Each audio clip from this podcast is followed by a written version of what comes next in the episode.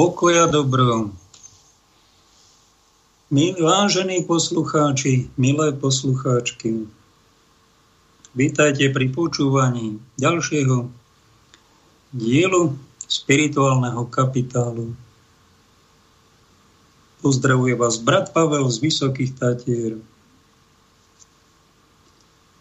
To není normálne toto. Je toto normálne? No však toto je, toto je už toto je strašné, to je, toto je proti rozumu. Čo sa to tu deje? Vy ste normálni? Takéto reakcie nám pribúdajú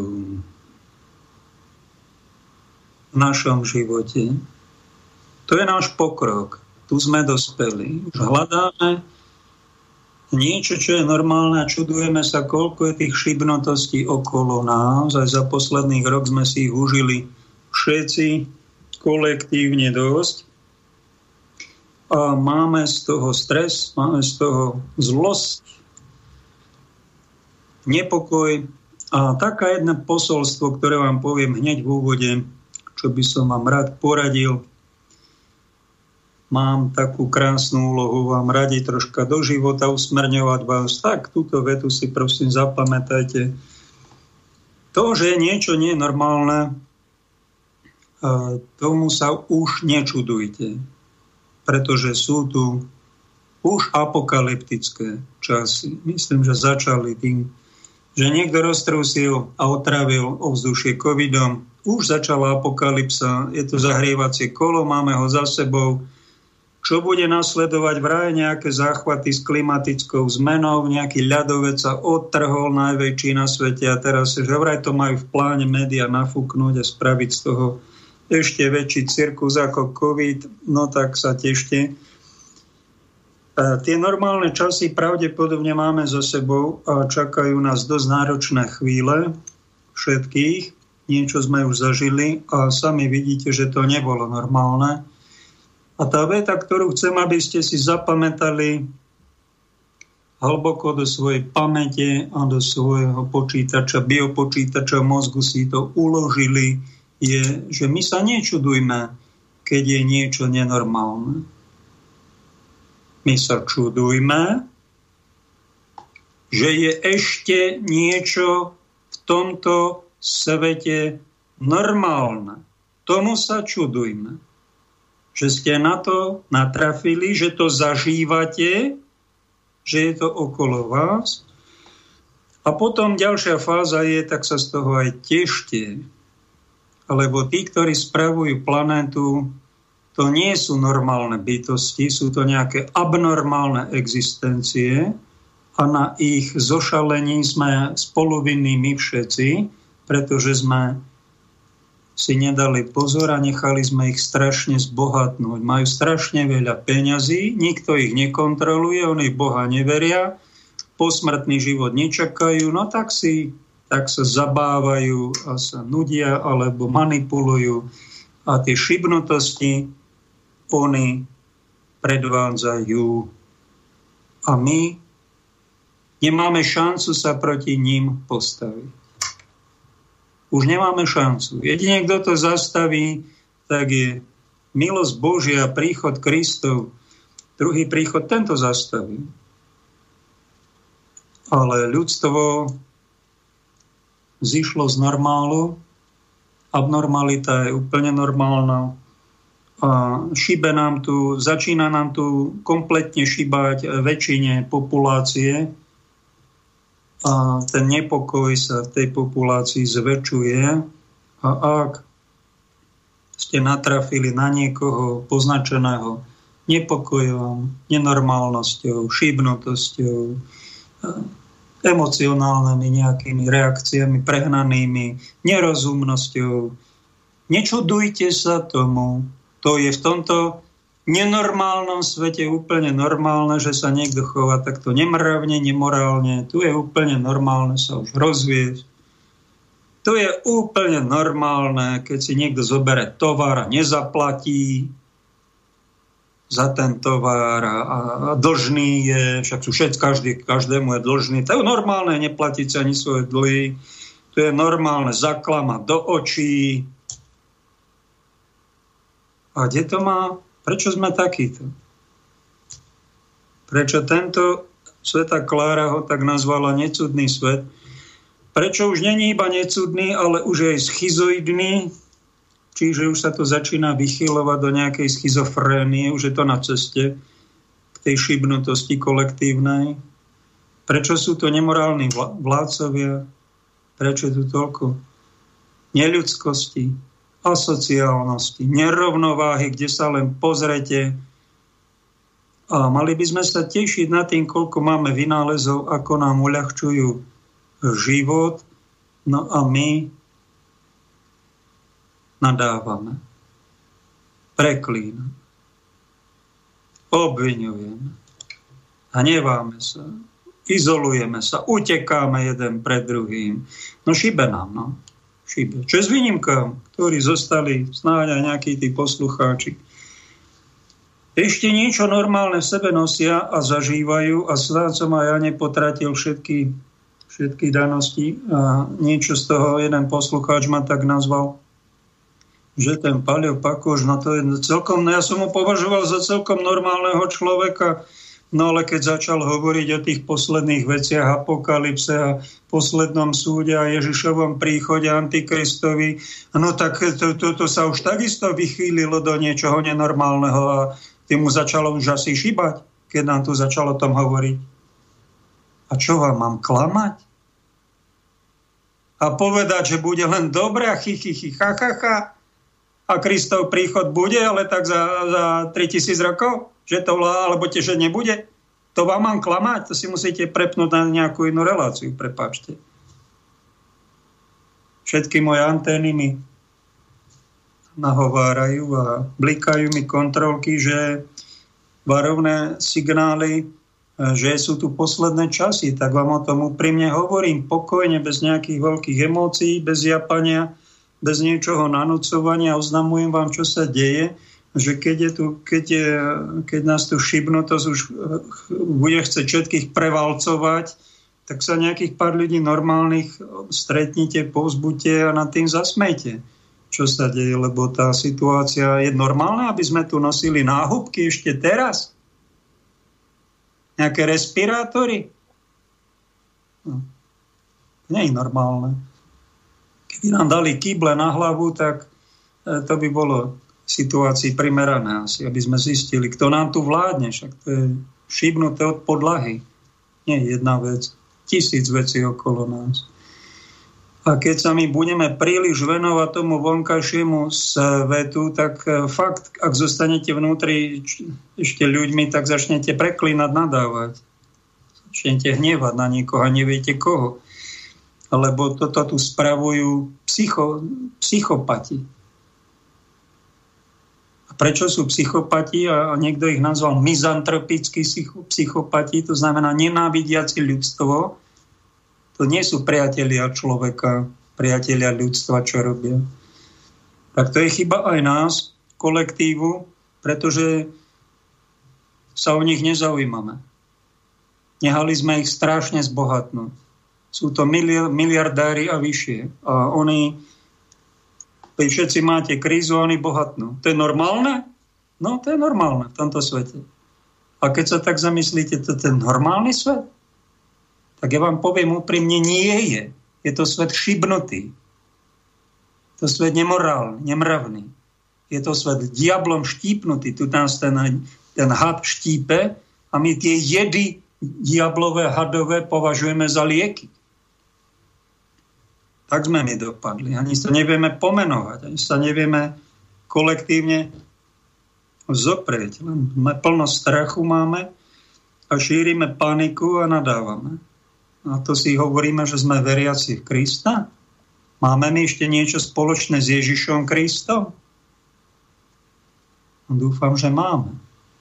Že z toho ducha, ducha svetého v sebe nosíme zamýšľame sa a očakávame, že ten nenormálny svet skončí. A on raz skončí. Ale ne. Za cieľ je privádzať mnohých ľudí do bláznica, do hriechu, do pekla, do neľudskosti, do extrémov. do nemravnosti. To je tak nastavené, ten mukajší svet. Počiatok, po korene to má v tom, že správcovia tohto systému majú veľmi ďaleko od takého panovníka, ktorý bol v 14. storočí a bol rímsky cisár a český král Karel IV. To bol jeden zbožný muž, ktorý na Karlštejne mal zbierku svetcov, relikví a rozmýšľal, ako vybuduje to pražské, nové pražské mesto ako Nový Jeruzalém, ako to zveľadí, ako tam niekomu zoberie a chudobných zamestná a pomôže. To je normálne. Keď bol spravodlivý panovník, spravodlivý král, skoro svety, no tak to bol normálny svet, ale toto, kto to tu vládne? Však my ani nevieme, kto poťahuje nitkami. Kto spravuje peniaze, kto si tlačí a kto rozhoduje, čo sa ide diať. My to ani nevieme. Oni sú schovatí si majú nastrčených nejakých hovorcov.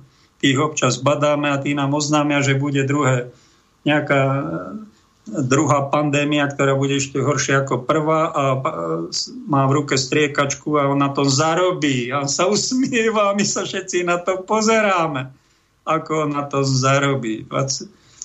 Dá tam 10 miliard a zobere 200 miliard a teraz nám nanúčujú všetky močkovanie. To, to nie je normálny svet, to, ktorým, ktorom žijeme. A to je preto, lebo tý, vymklo sa to kontrole, pápež odložil, ako som vám v jednej z relácií prezradil, že pápež odložil tieru, už nehovorí tak, ako pápeži počas histórie celých dejín. Hovorili aj do politiky a pripomínali všetkým panovníkom, aby boli mravní, aby držali ako také ochranu nad obyvateľstvom a keď sa to vychýlilo do niečoho nemorálneho, okamžite boli napomenutí a keď neprestali, tak boli exkomunikovaní a padli a prišli nejakí iní králi. Takto pápeži regulovali celé stáročia, aj politický život a bolo to dobré. Ako tak nejaká morálka bola v spoločnosti. Ale ako náhle pápež odložil tiaru, a povedal, už nebude církev hovoriť svetským panovníkom, no tak sa to vymklo kontrole, pár jednotlivcov tu bohatne a vy sa dozviete v nejakých správach, že každý deň dá, dajú títo pracháči 100 miliónov dolárov na zbrojenie. A keď spustia nejakú vojnovú operáciu, tak 100 miliónov dolárov dajú za hodinu. A takto tam lietajú, tie 100 milióny alebo miliardy. A my sa na to nemo prizeráme. 7,5 miliardy ľudí. Nikto im do toho už nemôže kecať. Taká obrovská priepas je medzi normálnym človekom a týmito oligarchami, ktorí spravujú veci verejné, ktorí ani nevieme, kde majú tajné zasadania. Občas sa niečo presiakne z ich spolku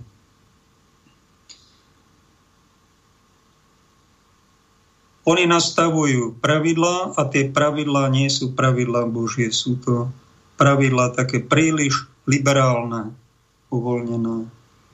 Majú ďaleko od nejakých kresťanských zásad.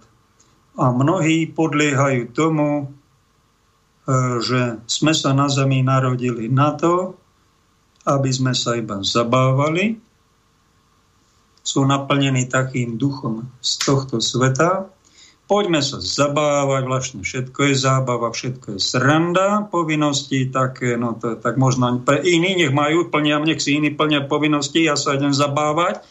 Toto už presakuje, veľa mladých ľudí je napáchnutých týmto svetom. Uh, rehlia sa, zabávajú sa, tancujú. No my sa na to pozeráme, kde to ten svet speje. No tak do záhuby to speje, jednoznačne. A záhuba tohto sveta je blízko. Veľký výprask sa blíži. Vy si myslíte, že my tu budeme tisíce potratov denne robiť a že za to nebudeme niesť zodpovednosť? A budeme toto považovať za normálne zabiť si nejaké nenarodené dieťa. Tu na Slovensku je to v realite takže tu 20 detí si skantrime úplne zbytočne denne na Slovensku, kde by sme tých 20 detí a niekoľko tisíc e, do roka potrebovali. A to, že 20 mamičiek neplodných plače do vankúša za to, že sú neplodní v ten deň, to nás to vôbec ani nezaujíma. A není toho, kto by povedal, viete čo, nebudeme dávať na testy 500 miliónov. 100 miliónov dáme týmto mamičkám a týmto deťom a tí, čo si ich adoptujú, tak tých 100 miliónov rozdelíme tým deťom za ten rok. Napríklad. To není toho, kto by to zorganizoval. Prosím ťa, ne, e, nedaj si potratiť to dieťa, donos ho a hneď ho adoptuje túto nejaký, nejaký pár neplodný a budete sa tešiť. A vy budete krstní rodičia, dohodneme sa. A ešte dostanete za to 10 tisíc eur, keď to urobíte. To není toho, kto by toto zorganizoval. Viete prečo? Lebo sme šibnutí. Aj my Slováci. Aj celý svet. My nie sme normálni. To je všetko prekliate. Si nevážime matku, nevážime si dieťa, neplodíme z lásky, považujeme zabitie malého nenarodeného dieťa za normálne, to už je dnes normálne. A keď nám niekto vyčíta, tak mu trestneme nejakým kijakom po hlave, buď ticho, církev buď ticho, nepripomínaj nám to, čo nám tu kecaš do života. A tak to sme dopadli.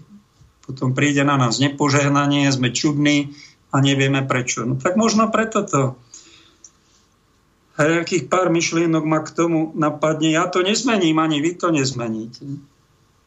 Len dobré, že pár jednotlivcov sa v národe aspoň nad tým zamýšľa a teším sa, keď nejaký jeden z poslucháčov, to bolo v tých prvých reláciách, ešte sme z Norberta vysielali v roku 2014, nám zavolal a povedal takúto otázku, kto má vlastne právo kalibrovať čo je ešte normálne.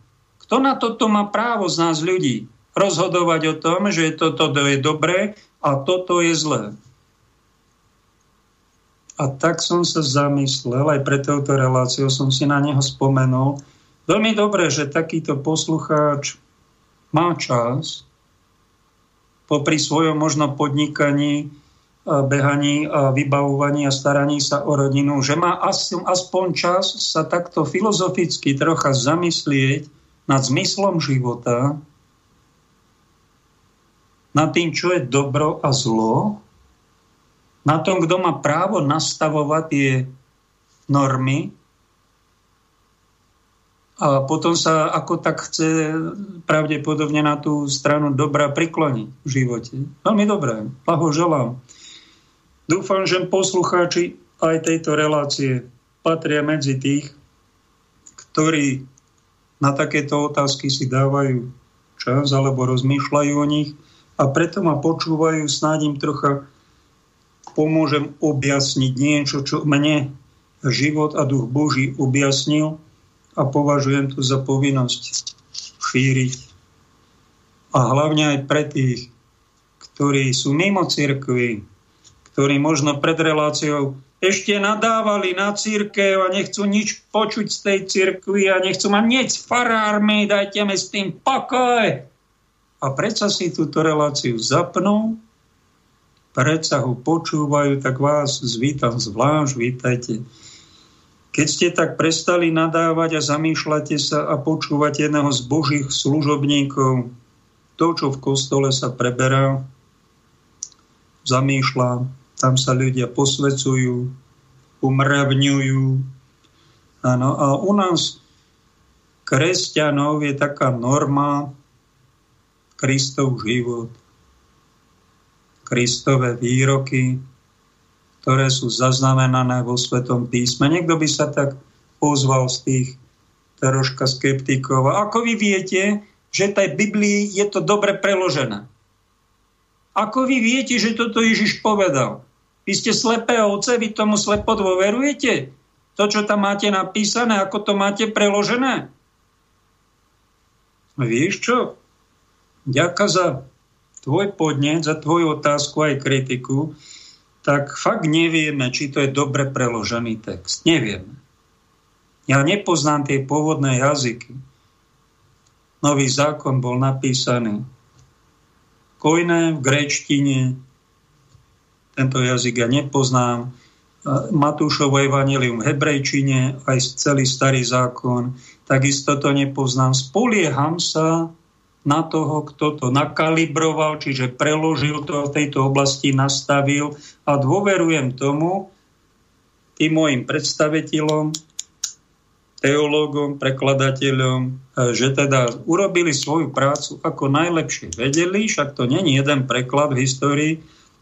Ľudstva, tých prekladov máme aj v katolíckej viere viac, ešte si to môžeme porovnať s ostatnými prekladmi, iných cerkví ten preklad je veľmi podobný, slovka sú troška pozmenené, no a môžeme to porovnávať. A tak dôverujeme tomu, že tom písme svetom je je to nastavenie, sú to Kristové výroky a Ježiš nebol hoci kto.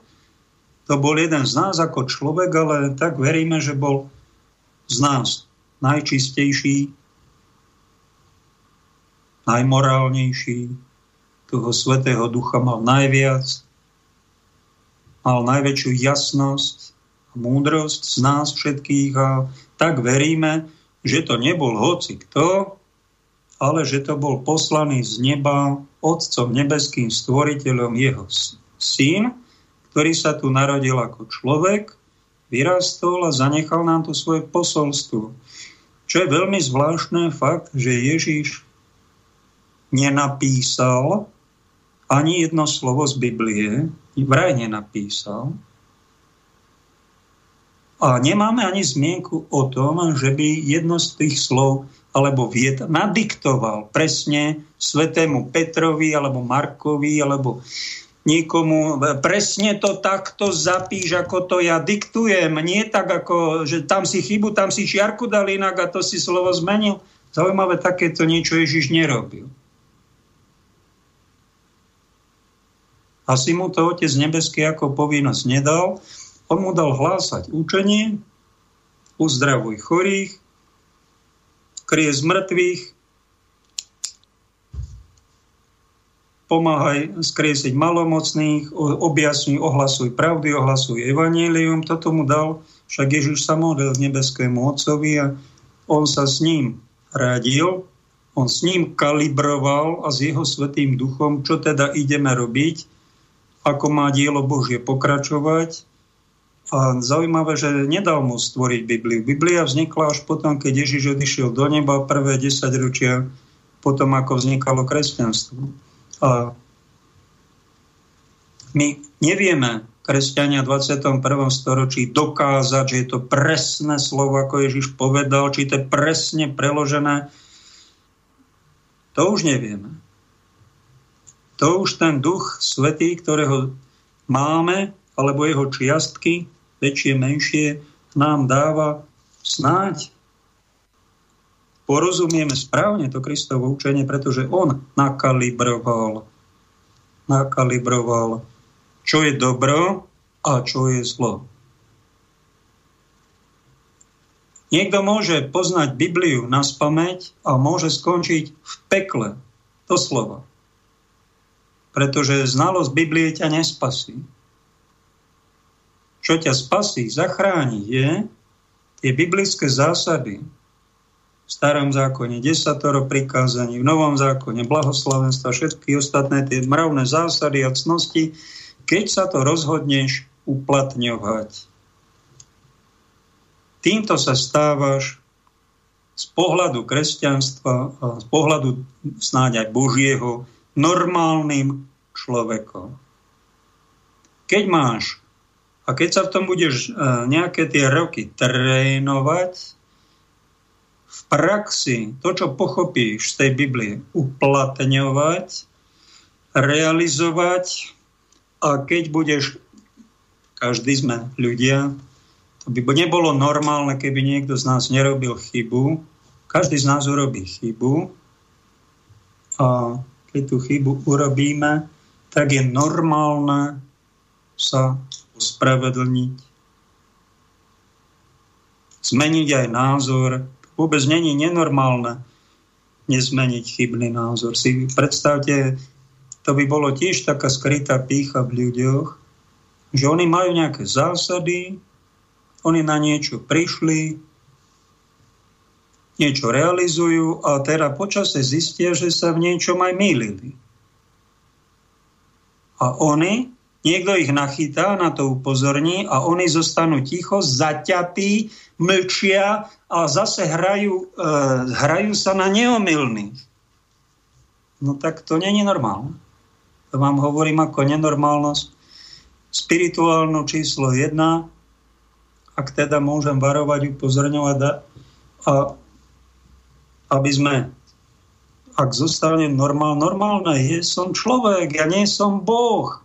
Základná veta. Ezoterika, keď tam pôjdete na, nech sa páči, zaplatíte si kurz a tam vám budú presviečať, ty si bohyňa a ty si boh, no a poďme sa milovať. No to je taký základ, vy ste bohovia.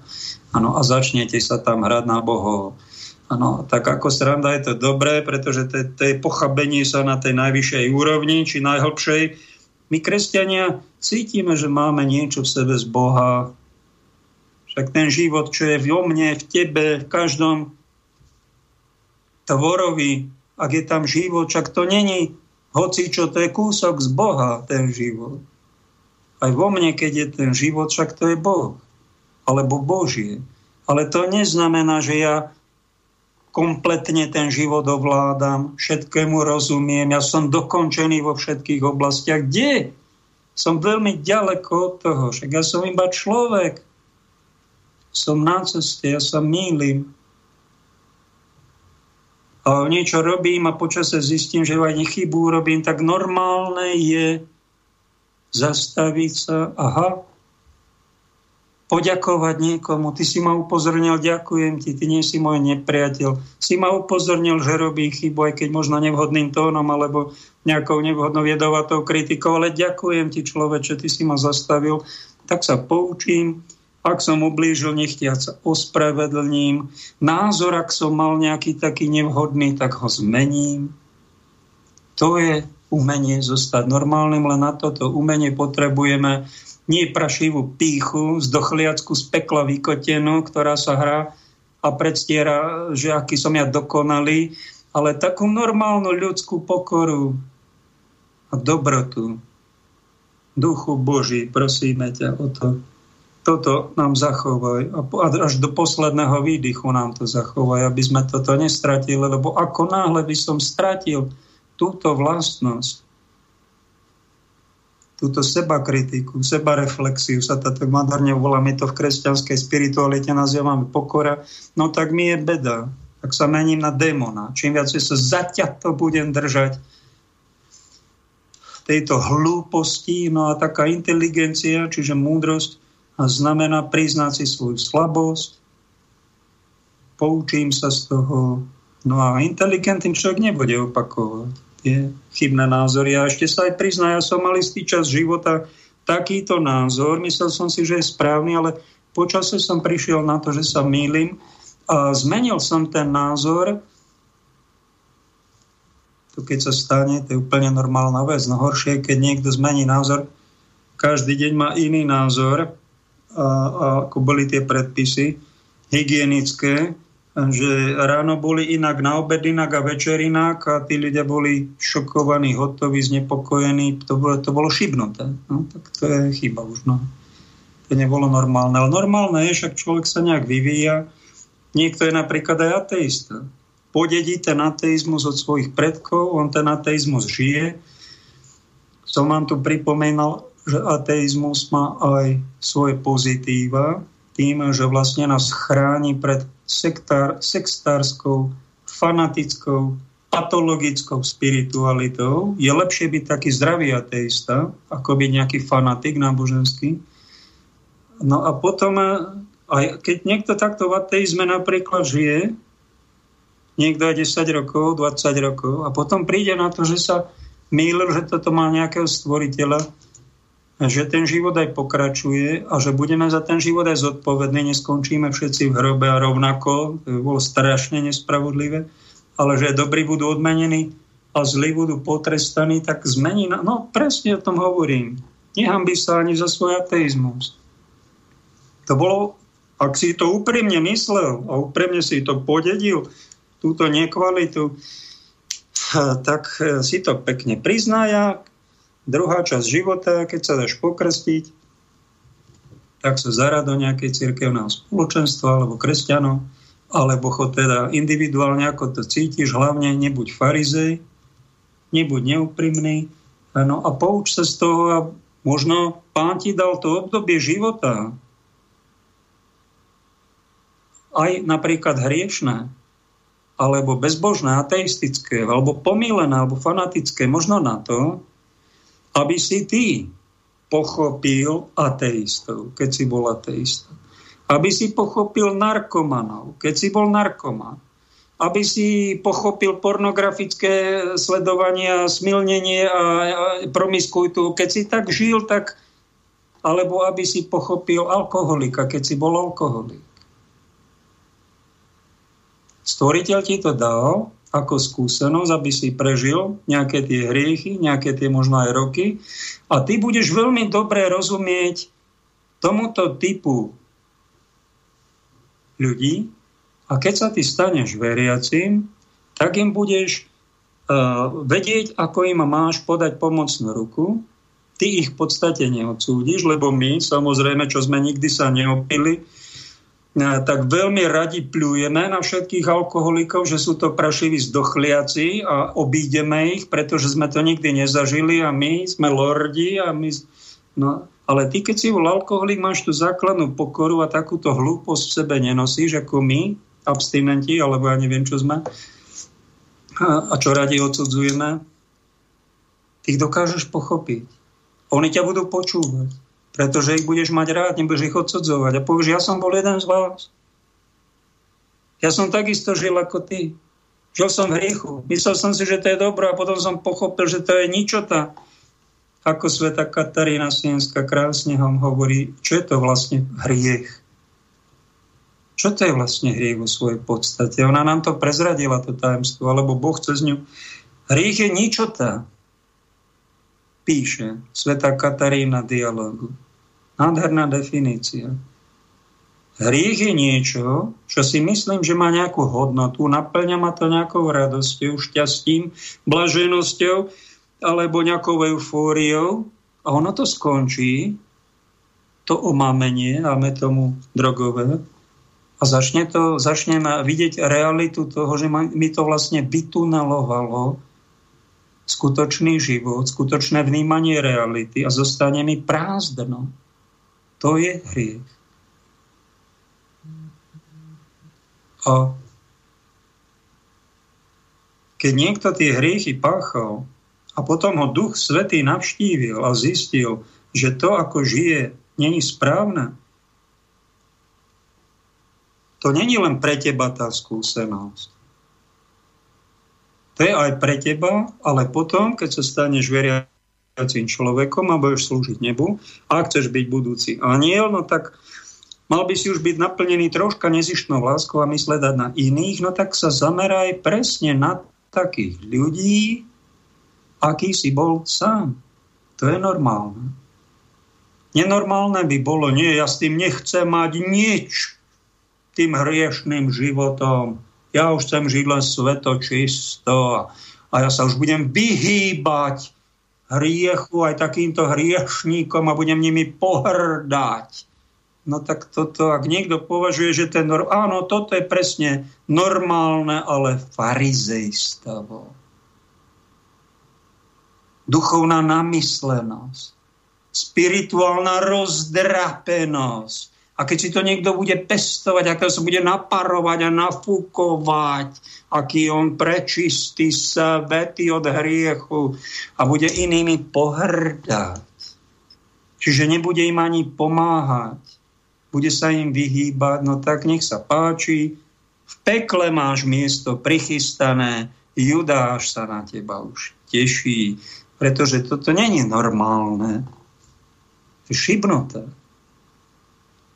Nenormálnosť, na ktorú vás upozorňujem, aby sme ne, nedopadli ako farizeji, pretože radšej nežiť, ako skončiť ako Judáš, alebo farizej, alebo nejaký nečlovek. No na čo to? Však to, to, to není život. To je zdochýnanie za život. Radšej nič ako toto. Páni, ochráň nás. Jo, tak som sa už rozrečnil. Aby ste mali trocha zmenu, dáme prvú ukážku spoza z ďalekého Mexika. Počúvajte. Prečítam vám vyjadrenie jedného kardinála, emeritného arcibiskupa v Mexiku, ktorému Facebook vymazal jeho video. Kardinál na 9-minútovom videu varoval, že pandémia by sa mohla využiť na etablovanie nového svetového poriadku. Video kardinála si v súčasnosti nemožno pozrieť.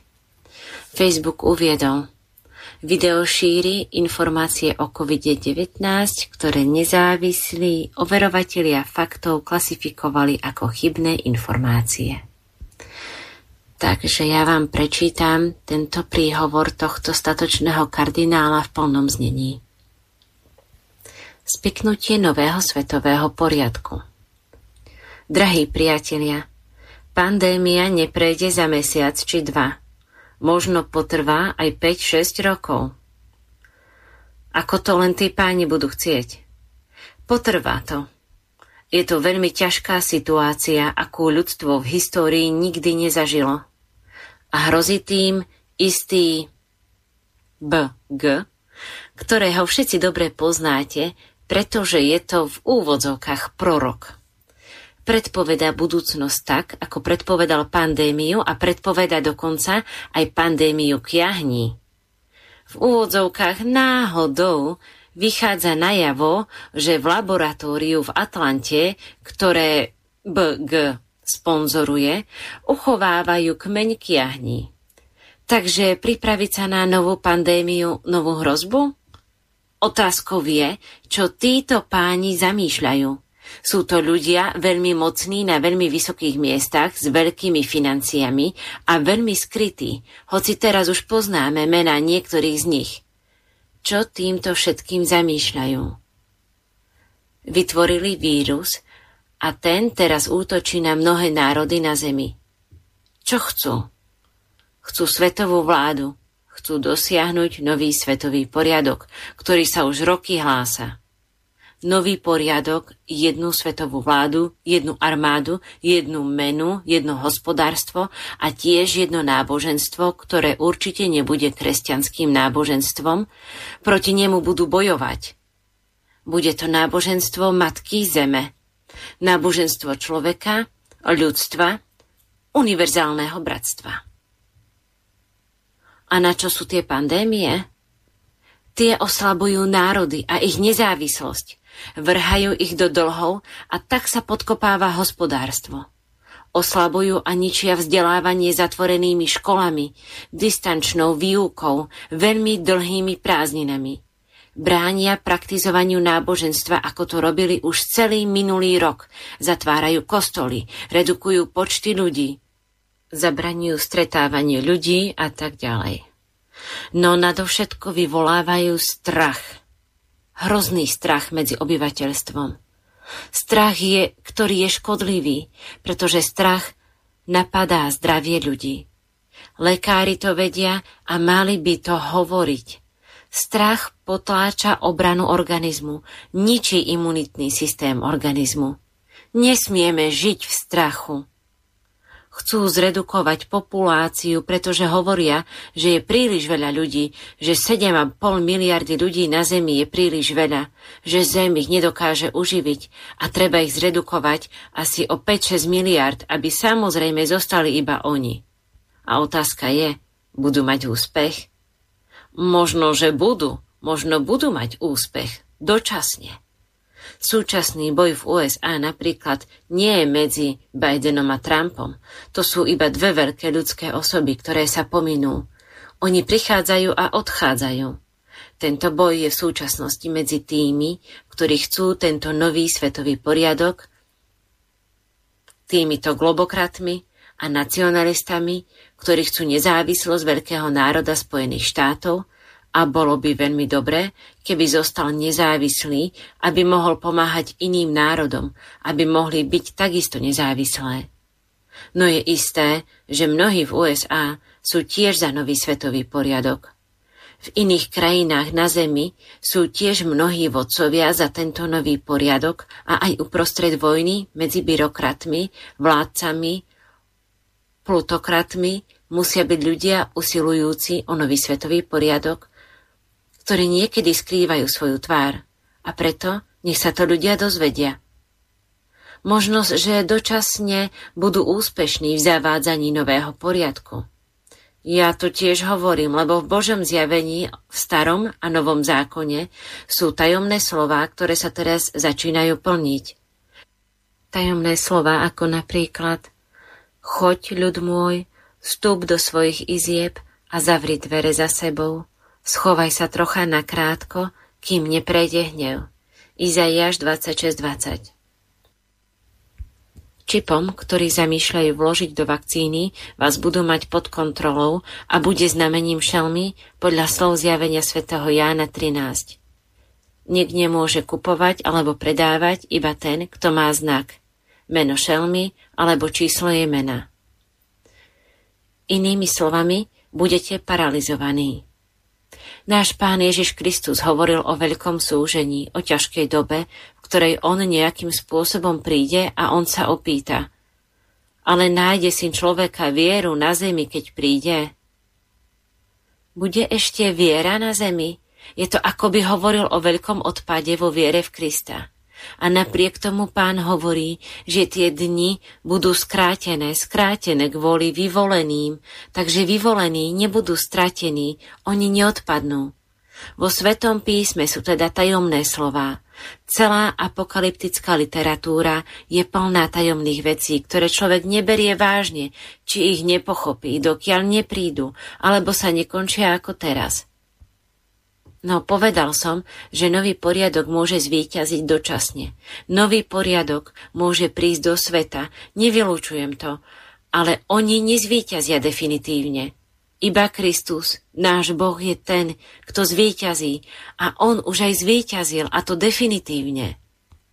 Sú to veľmi mocné slová, keď pán hovorí o cirkvi. Veľmi mocné slová, tajomné, ale mocné, keď hovorí o svojej cirkvi. Brány pekelné ju nepremôžu. Brány pekelné ju nepremôžu. Ak celé toto globálne sprisahanie podporovateľov nového poriadku je pro, protikresťanské, myslíte si, že bude triumfovať? Nie, nebude triumfovať. Ten, kto zvíťazí, je Kristus, náš pán, ktorý je stále s nami a ktorý, keď odchádzal, povedal A hľa, ja som s vámi po všetky dni až do skončenia sveta. Toto je pán. On si uvedomuje, čo sa deje on hľadí dolu z neba a smeje sa z plánov ľudí. On ich dokáže zmáriť jedným dychom. On ich dokáže ľahko zmáriť a zmeniť veci iným spôsobom. Drahí bratia, drahí bratia, oni nás držia zamknutých, vystrašených, paralizovaných a tým ľahšie ovládateľných a robia z celej zemi veľké stádo a iba niekoľko pastierov z veľmi vysokých miest – veľmi skrytých, veľmi bezpečných, nám diktuje, čo máme robiť a ako máme žiť. Ale oveľa vyššie ako oni, oveľa mocnejší ako oni, je náš Pán Ježiš Kristus, nesmrteľný kráľ vekov, ktorý nesie moc a kráľovstvo na svojich pleciach. Kráľa kráľov, pán pánov. Nežime teda v strachu, my, ktorí veríme v Boha, my, ktorí veríme v Krista. Náš osud, ó Páne, je v Tvojich rukách a Ty nás zachrániš pre svoju nesmiernu dobrotu a nesmierne milosrdenstvo. Nech nás chráni preblahoslavená Pana Mária, najmä Guadalupská panna, ktorá nám povedala, keď prišla na úsvite evangelizácie. Nemáte sa čoho báť, či nie som tu ja, vaša matka, či nie ste v mojom srdci. Preto majme dôveru tí z nás, ktorí veria a žime s Bohom a bez strachu z ľudí. Nech vás žehná Všemohúci Boh, Otec, Syn a Duch Svetý. Amen. Tak sme sa dožili. Katolický kardinál hovorí už otvorene o novom svetovom poriadku. Počuli ste sami, No ale či je to normálne, sa pýta nejaký e, Fero, že z vyše 120 kardinálov sa ozve jeden emeritný na dôchodku z tohto Mexika. Je toto normálne? Čo sú oni všetci zapredení? Oni spolupracujú s tým svetovým poriadkom. To je jeden názor. A druhý, taký umiernenejší, Joško zase hovorí, no ale tí kardináli to sledujú. Oni sa modlia, oni tajne dávajú inštrukcie a oni vyhodnocujú túto veľmi nebezpečnú situáciu pre církev. Jeden názor, druhý názor. Čo je normálne? Ťažko určiť. Ako to pán vyhodnotí. Ale čo je pekné, že sa pár jednotlivcov ozýva, naberie odvahu, pomenúva, no a každý jeden z nás, kto chce. Sme v slobodnej zemi, máme ešte slobodné médiá, sa môžeme vyjadriť pod svojim vlastným menom, priezviskom, ak máme odvahu. No ak budeme reagovať ako poslucháč, že mám takýto názor na túto vec, ale ne, nemenujte moje meno. Áno, a prečo? No lebo viete, aby som mohol prísť o prácu.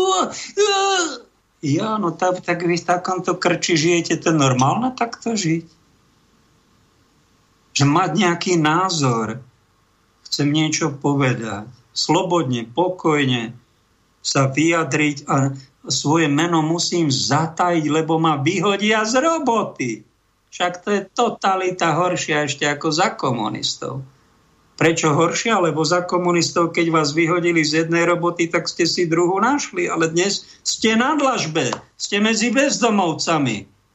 A budú sa vám vyhýbať ostatní ako prašivému, lebo vás niekto udal, vyhodil, ste nespolahliví a referencie pôjdu do druhého zamestnania, čo ste vy vyviedli. A to nie je normálne. Tak Jo, tak e, miesto toho, aby som na to nadával a preklínal, tak ak to nezažívaš, tak to je normálne. To je dnes normálne. Takto sme dopadli. Takto šibnutí sme dnes. Takto nás diabol uštipol. Dostrašil, doplašil.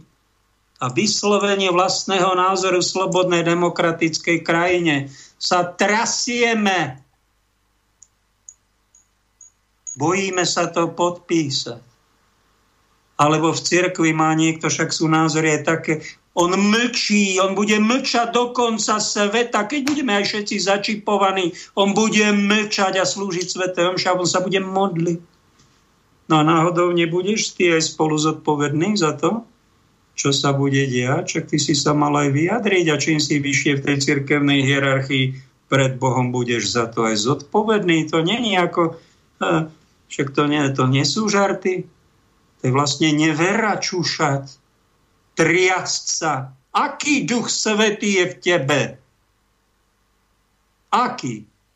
Však ty toho ducha svetého zarmocuješ. Proroci všetkých čias nabrali odvahu. Povedali mocnému, nebáli sa, keď moje hlavu zoťali. To je duch svetý. Tento si zaslúži nebo. Iba ten. Ostatní pôjdu do očistca. A tam budú skuvíňať, dokým sa tejto zbavelosti sa z nej nevyliečia. Do, do liečovák pôjdu. Nebo si nezaslúžia. Toto je normálny hlas normálneho kresťana. Koľko je takých hlasov? Koľko je takých kardinálov, ktorí sa tak vyjadrujú? Nebojácne. Zrátajte. Prečítame si zaujímavý článok, pred dvoma dňami vyšiel o máme dobu vakcínovú, keď sa napríklad očkovalo v Spojených štátoch proti chrípke, to sa bežne dialo aj u nás, tak proti chrípke sa očkovalo. No a v tom 300 miliónovom národe 30 e, ľudí umrelo. Možno už niektorí nad hrobom boli za vakcínou a zavidovalo sa to, že 30 ľudí nám zomre po očkovaní, po chrípkovom a tak všetci to brali, však to sa stáva. No. Ale teraz je nejaký problém, nejaký COVID, no a za 4 tisíc ľudí po očkovaní COVID skoro umrelo. Musíme o tom všetci mlčať. To len tí konšpirátori tam vysielajú a štekajú. To mainstream mlčí. To je normálne, že mainstream mlčí? Není. Celý ten COVID cirkus od toho klamstva, že to je z netopiera, z trhu, buhanskej tržnice až po toto zatajovanie, že ľudia zomierajú po tých vakcínach, ale sú to tisícky ľudí, aj mladých ľudí, je to do, na zdesenie. To celé podvod. Neverím im ani slovo, ani nos medzi očami. Celé to je podvod. A kto čuší, kto na to neupozorňuje, bude spoluvinný na tých podvodoch, strašeniach, okradaniach, ničeniach. Čím je niekto vyššie, tým by sa mal hlasnejšie ozývať. Pravda je taká, že čím je niekto vyššie, tým viacej mlčí. A vyhodnocuje situáciu, pozoruje a nechce byť ohrozený. Toto je normálne? No tak z pohľadu sveta je to normálne, ale z toho Božieho pohľadu, či je to normálne, sa pýtam. Nikoho neobvinujem. Dajte si odpoveď sami. V článku sa píše, 124 miliónov Američanov je dnes plne zaočkovaných proti COVID-19. K 30. aprílu federálny systém nahlasovania nežiadúcich účinkov VIRES, neviem, či to dobre vyslovujem, eviduje 3837 úmrtí krátko po očkovaní. To je viac, ako zomrelo po všetkých vakcínach spolu za 15 rokov. Očkovací program proti COVID-19 pritom beží len 5 mesiacov. Vakcíny sa tiež ukazujú oveľa nebezpečnejšie ako vakcíny proti chrípke. Doktor Peter McCullich, expert z Texasu, známy svojim svedectvom pred kongresom, uvádza, že v priemere ročne po očkovaní proti chrípke zomiera 20-30 osôb, pričom každý rok postupne očkovanie proti chrípke až 100, skoro 200 miliónov Američanov. Už aj z tohto porovnania vakcíny vychádzajú podstatne nebezpečnejšie. Pritom viacerí americkí lekári uvádzajú, že majú problém nahlásiť nežiadúce účinky do online systému, píše autorka článku. Doktor McCullich Jeden z najrenomovanejších odborníkov už viackrát poukazoval na politický problém, že bezpečná liečba bola potlačená a cenzurovaná. To je normálne. Ja, to je to normálne. Mm-hmm. Asi bláznici, ale si normálnymi ľuďmi neviem. Jediné pandemicky korektné riešenie mali byť vakcíny, ktoré sa ukazujú byť značne nebezpečné. Televízia Fox News ich porovnala s očkovacím programom v roku 1976 proti prasacej, prasačej chrípke. Americká vláda zaočkovala 45 miliónov ľudí a program zastavila, keď sa zistilo len 53 úmrtí. Čuli ste dobre? Dnes je úmrtnosť 7000% vyššia než po vakcíne proti prasačej chrípke ktorá sa považovala za príliš riskantnú. Medzi mŕtvými sú aj dve 15-ročné osoby, jedna 16-ročná. 16 tisíc ľudí nahlasilo vážne poškodenia, postihnutia po očkovania COVID, miera nahlasovania nežiaducich účinkov liekov na vakcíny v USA všeobecne udávaná medzi 1 až 10% Aj z faktu, že cez mobilnú aplikáciu denne pýta sa na nežiadací účinky očkovaných, sa do konca marca tohto roku prihlásilo iba 6,4 zaočkovaných. Vakcíny stále nemajú schválenie, to je tiež normálne. Ja, to je to no, no, novonormálne. Sú len podmienečne zrýchlené uvedené v núdzovou autorizáciu. A tak ma napadá, vždy, keď skončila nejaká choroba, nejaká vírusa, potom skončila, až potom sa vakcinovalo. Teraz je tam ten novotvar taký, že tu vakcinujeme v priebehu tej choroby, čo je úplne abnormálne. Ja prepáčte, to je úplne normálne v tomto svete. Len my sme to ešte nepochopili. Aha, ja musím to asi do, doštudovať. McCullich aj to neviem, či dobre vysloven toto meno, zdôrazňuje, že v klinických skúškach obe skupiny zaočkovaní aj placebo mali len mieru nakazenia len menej ako 1%. Pokračujem ďalej v článku. Čo je tak nízka miera, aká je len možná, čo sa týka rizika a ohrozenia. To znamená, že dopad na verejné zdravie je menej ako 1%, inými slovami nevýznamný. Upozorňuje, že v rôznych krajinách teraz vidíme až 60% aktívnych COVID prípadov práve medzi plne zaočkovanými, čo potvrdzuje aj jeho skúsenosť z lekárskej praxe. Záver článku Databáza nahlásených nežadúcich účinkov Európskej liekovej agentúry dnes vládni odborníci krčia plecia tak v USA, ako aj v Európskej únii. Európska databáza nežiadúcich účinkov vykazuje už vyše 10 tisíc prípadov úmrtí.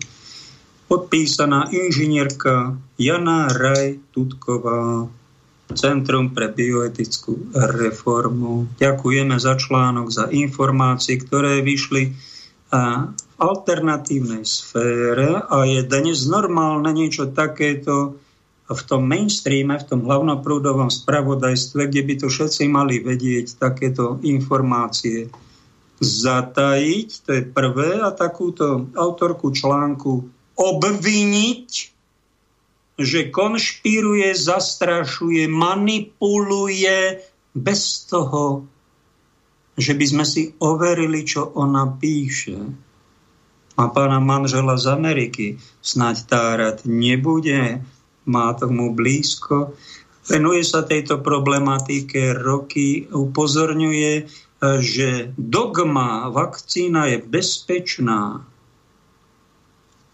Ďalšia, že vakcína je potrebná, vakcína všetko vyrieši.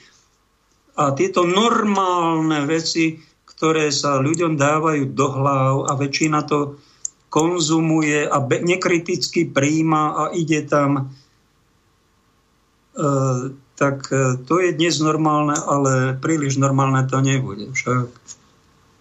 Preto o tom vysielam aj v tejto relácii, pretože som nestratil svedomie a mám luxus, že to môžem slobodne a úprimne iným povedať. Dáme ďalšiu ukážku snáď radosnejšiu. 167, asi dva mesiace potom, čo som sa zúčastnila duchovných cvičení na Dukenskej univerzite, som sa pýtala, či je krst v duchu svetom pre každého.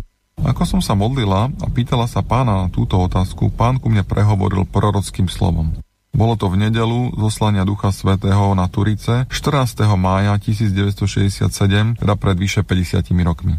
Nikdy som toto slovo doteraz verejne nezdielala, ale pri príležitosti zlatého 50. výročia zoslania Ducha Svetého vnímam, že je správny čas tak urobiť. Prorocké slovo, ktoré som v ten deň prijala, znie následovne. Môj duch je pre všetkých ľudí. Prislúbil som vám ho a dám vám ho. Musíte si ho však pýtať, musíte hľadať. Otvorte svoje mysle, otvorte svoje srdcia, otvorte svoju náruč, pozdvihnite ruky. Ďakujte, že som vás oslobodil od vašich hriechov že teraz kráľujem v moci s mojim otcom. Volajte na mňa. Som stále s vami. Moje deti, čo mám ešte urobiť, aby som vám dokázal svoju lásku? 50 ročným odstupom vidíme, ako pán slávne naplnil toto slovo, keďže dnes nás sú tisíce tisícov po celom svete. Sláva pánovi.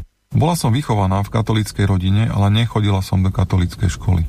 Na univerzite som sa rozhodla, že chcem chodiť do katolíckej školy, pretože som sa chcela naučiť viac o viere a o Bohu.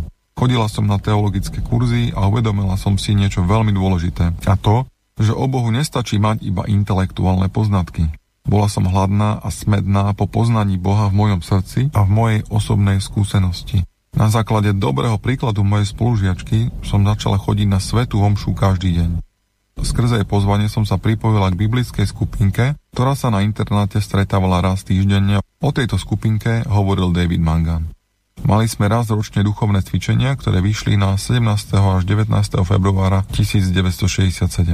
Preberali sme knižný príbeh D.K. Kríž, ktorý napísal David Wilkerson.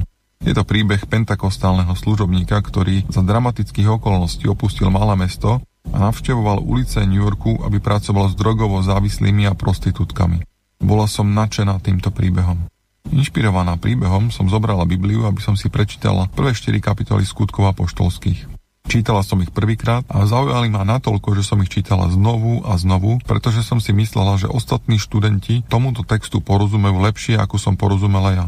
Keď som skončila moju prípravu, bola som sama v izbe. Klakla som si vedľa postele a povedala som pánovi. Pane, ako katolička verím, že som prijala Tvojho ducha vo sviatostiach, krstu a birmovania. Ale pane, ak je možné, aby Tvoj duch vykonal vo mne viac, tak chcem viac. To, čo som povedal, vychádzalo z môjho srdca. Pozerala som sa okolo seba a čakala som, že sa mi zjaví aniel, alebo dostanem víziu, alebo že budem niečo cítiť. Viete, čo som cítila? Nič. Vôbec nič. Tak som si povedala, že to asi nefunguje. Pomyslela som si, že intimita s pánom je len pre špeciálnych ľudí, pre kňazov, zasvetené osoby, pre služobníkov a misionárov. Ja som taká obyčajná. Chcela som vždy byť iba manželkou a mamou.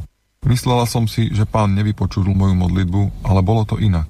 Dnes viem, že pán naisto počul moju modlitbu, pretože som sa modlila za milosť byť pokrstená v duchu svetom. V tom čase som nepoznala pojem krst v duchu svetom. Zaujímavé bolo, že sme sa na duchovných cvičeniach stretli v kaplnke, ktorá bola na poschodí, presne tak, ako pri prvých Turicach. V tejto kaplnke na poschodí sme vzývali Ducha Svetého spievaním tradičnej katolickej hymny Veni Creator Spiritus. Táto hymna je hymnou Ducha Svetého. Profesor, ktorý nás vyučoval, povedal, že sa budeme s vytrvalosťou modliť túto hymnu. Na ďalšom stretnutí sme meditovali o Pane Márii. Bola pre nás príkladom pokory a lásky, ako o nej profesor hovoril, zdal sa byť iným. V tom čase som nevedela ani ja, ani nikto z nás, že tento profesor sa spolu s iným profesorom dlhé mesiace modlili za hĺbšiu skúsenosť s Duchom Svetým. Ich modlitba a hlad ich viedli k založeniu modlitebnej skupinky v ich domoch. Udiala sa to mesiac pred našimi duchovnými cvičeniami. Týchto skupinkách boli ľudia z rôznych protestantských denominácií, ktorí boli pokrstení v duchu svetom. A v tejto skupine títo profesori zažili krst v duchu svetom. O tom, čo sami zažili, nám nepovedali. Iba nám hovorili, aby sme čítali skutky apoštolské. Takže boli sme v kaplnke na poschodí a vzývali sme Ducha Svetého. Bola tam aj ikona Panny Márie a prebiehala tam služba pokania. Keď som počula prítomných študentov sa spontánne modliť, bola som nadšená, pretože ich hriechy boli ako moje hriechy. Bol tam moment, keď sme mohli ísť vyznať svoje hriechy na spoveď. Toto bol veľmi dôležitý moment. Ak totiž chceme prijať viac Ducha Svetého, musíme činiť pokánie. Musíme túžiť sami seba vyprázdniť od hriechov a následne vznikne miesto, kam môže prísť Duch Svetý a naplniť nás. Profesora sme sa spýtali katolickú otázku. Ak sme katolíci, prečo sa rozprávame o prijatí Ježiša? Prečo sa bavíme o prijatí Ducha Svetého? Nestalo sa tak už pri prijatí sviatosti krstu a birmovania? A profesor odpovedal, áno, Ducha Svetého sme prijali aj cez tieto sviatosti. Tieto sviatosti sme však prijali buď ako malí, alebo v mladom veku. Teraz v dospelosti je potrebné tieto sviatosti sprítomniť. Poviem vám, že som nevidela Ježiša, ale duchovnými očami som vnímala, stojí predo mnou a spýtal sa ma rovnakú otázku ako učeníkov kedysi. Ty, Paty, za koho ma pokladáš? Uvedomila som si, že som mu nikdy bezpodmienečne neodovzdala svoj život. Keď David Mangan prišiel s návrhom uskutočniť slávnosť obnovy krstných slubov, bola som presvedčená, že je to skvelá myšlienka. Bola som sklamaná, že ostatní do toho nechceli ísť. Mala som však takú očakávajúcu vieru a napísala som si do zošita tieto slova. Chcem zázrak. Išla som do kaplnky, kde som si klakla pred sviatosťou a prvýkrát som vo svojom tele zažila skutočnú prítomnosť Ducha Svetého. Začala som sa triasť a vnímala som, že Pán je tu. On je svetý a ja nie som sveta. Ak zostane v prítomnosti tohto svetého Boha, niečo sa mi stane. Mala som obavu. Moja potreba však bola väčšia ako moja obava. Potreba úplne sa odovzdať do Božej vôle. Na kolenách som sa v srdci modlila. Oče, odovzdávam ti svoj život. Akúkoľvek tvoju žiadosť príjmam. Ak by to pre mňa znamenalo utrpenie, príjmam to tiež. Iba ma oče uč skrze tvojho syna Ježiša Krista láske, ktorou miloval Ježiš. Ako som sa klačiac modlila túto modlitbu, zažila som neuveriteľnú Božiu lásku. Cítila som takú lásku, že som až chcela zomrieť. Iba jedna modlitba ostávala v mojom srdci. Zostaň. Toto je príbeh o začiatku katolíckej charizmatickej obnovy. Pýtala som sa pána, komu mám o tejto skúsenosti povedať. Po tejto osobnej skúsenosti som išla za kňazom a ten mi povedal, že David Mangan mal pred chvíľou rovnakú skúsenosť. Ubehlo odvtedy 50 rokov a v mojej mysli ostali tieto kňazové slova. Pán ti ukáže, komu všetkému máš o tejto skúsenosti svedčiť. Išla som s touto myšlienkou do kaplnky a modlila sa. Pane, to, čo si urobil pre mňa, daj aj im. Asi polovica účastníkov duchovných cvičení bola krátko na to v kaplnke. Niektorí plakali, niektorí sa smiali, niektorí vnímali, ako by ich telo bolo v ohni. Niektorí chceli chváliť pána, ale z ich úst nevychádzala angličtina. Devin Mangan a ostatní sa nahlas modlili v nových jazykoch. Neustále som vnútorne počula slova. Chválte ho. Keď som prišla nadšená domov, nevedela som zaspať a otvorila som si náhodne slovo zo svätého písma z Lukášovho evanelia. Lukáš 1. kapitola 46. až 50. verš. Mária hovorila, Velebí moja duša pána a môj duch jasa v Bohu mojom spasiteľovi, lebo zhliadol na poníženosť svojej služobnice. Hľa od tejto chvíle blahoslaviť ma budú všetky pokolenia, lebo veľké veci mi urobil ten, ktorý je mocný a sveté je jeho meno a jeho milosrdenstvo z pokolenia na pokolenie s tými, čo sa ho boja. Nemala som rada modlitbu v nových jazykoch. Študovala som francúzštinu a vyrušovalo ma, že niekto môže hovoriť novými jazykmi bez toho, aby ich študoval. Na jednom z našich nasledujúcich modlitebných stretnutí som sedela vedľa Davida Mangana a David sa začal modliť vo francúzštine. Po modlitbe som mu povedala, David, nevedela som, že hovoríš po francúzsky. On mi na to povedal, že po francúzsky nehovorí a že študuje latinčinu a nemčinu. Povedala som mu, že som ho počula modliť sa vo francúzštine. A spýtal sa ma, že čo hovoril. David vo francúzštine chválil pána za to, že vylieva prúdy živej vody. Chválil pána za ducha svetého. Asi mesiac po duchovnej obnove a v Dukane mi začala klikať sanka a začala som spievať nádhernú pieseň v nových jazykoch. Pozývam vás, ak chcete chodiť v moci Ducha Svetého, vzývajte Ducha Svetého. Čínte pokánie za svoje hriechy a pracujte na svojom posvetení. Modlíme sa. Príď Duchu Svetý a naplň svojou láskou, dobrotou, milosrdenstvom a novým životom. Príď Duchu Svetý a obnov tvárnosť zeme. Príď Duchu Svetý a daj nám dar pokánia a prebudenia. Príď Duchu Svetý, nech v temnote tohto sveta zažiari Tvoje svetlo na slávu Otca, Syna i Ducha Svetého. Amen. Autor, ktorý to nahral, tento text, je Marek Nikolov, ktorý bol aj v tejto relácii Ďakujem mu pekne, že takto sa angažuje. Takto robí evangelizáciu, má bohatú stránku v bráteniach a ako dobrý pastier. Môže byť niekto aj like a môže byť dobrý pastier. Starať sa o svoju rodinu, svoje deti, svoje manželstvo. No a keď je niekto kresťan, každý si nájdete spôsob, ako hovoriť o viere, živej viere, o napríklad o duchu svetom iným. Niekto to nechápe. Ako vy to môžete šíriť kresťanstvo, že niekto z Európy ide do nejakých ostrov, kde si do oceány a tam šíri Eva. Na čo to robíte? Však vy ich znasilňujete tých ľudí. Uh, oni, oni žijú svojim prirodzeným spôsobom života, povedal mi jeden pán učiteľ. Tak dobrácky že prečo my to robíme? No tak hovorím, viete čo, vy ateisti, vy máte svoj svetonázor ateistický a to je také sebectvo, nehávate si to pre seba, stretáte sa len so svojimi ateistami a tak sa zabávate. No a my, kresťania, my sme troška nezištní, že sme dostali veľký dar, dar viery, ktorý cítime, že to je veľký poklad, No a cítime, že sme ho nedostali len pre seba, ale aj pre iných. A každý kresťan, ktorý má troška živú vieru a v ňom Duch Svetý pôsobí, tak každého to niekde ženie ako apoštola Pavla, nielen aby sa oženil, ale ženie ho to byť troška horlivý a propagovať tieto myšlienky iným. Napríklad aj nejakým indiánom alebo na nejakom pustom ostrove, kde ešte nikto nehlásal evanílium alebo niekde v nejakej krajine, alebo na Slovensku zostať a vidieť tú zadubenosť, dostrašenosť, krčovitosť, ten ťažký etatizmus, čiže modlárstvo, ktoré sa tu hrá na katolickú vieru a zostať tu a evangelizovať, nenadávať na to, ale liečiť to, keď vidím niečo choré a s láskou sa toho dotýka tých rán. Nie mixovať a násilím vyčítať, zjapať alebo niekomu sol do tých rán streliť, aby ho to ešte viacej bolelo bez citu. Ak má niekto ducha svetého, tak má ducha aj takej jemnosti, aj inteligencie, aj nezištnosti, aj takého trocha nadšenia. To je duch svetý. A ak to nemám, ak, som, ak dymím, ak nehorím, ale už len dymím, ako zhasnutá svieca či fakla a vypúšťam zo seba niečo, čo stúpa do neba, ale troška to páchne, je to tmavé a e, je to také, že to neosvetľuje druhých, ale robí to viacej ťažký vzduch.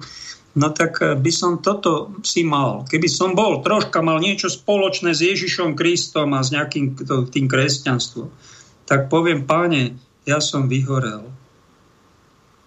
Ja už len dymím ja robím niečo a nerobím to rád. No tak by mi povedal, tak, tak to nerob. Prestan to robiť, chod sa liečiť, chod na nejakej zotavovne, nejakú tu v Tatrach chystáme.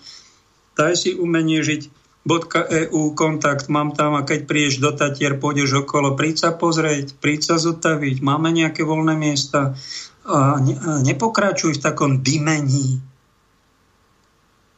pretože to není pravý život. To je, zdra- je normálne ani zdravé.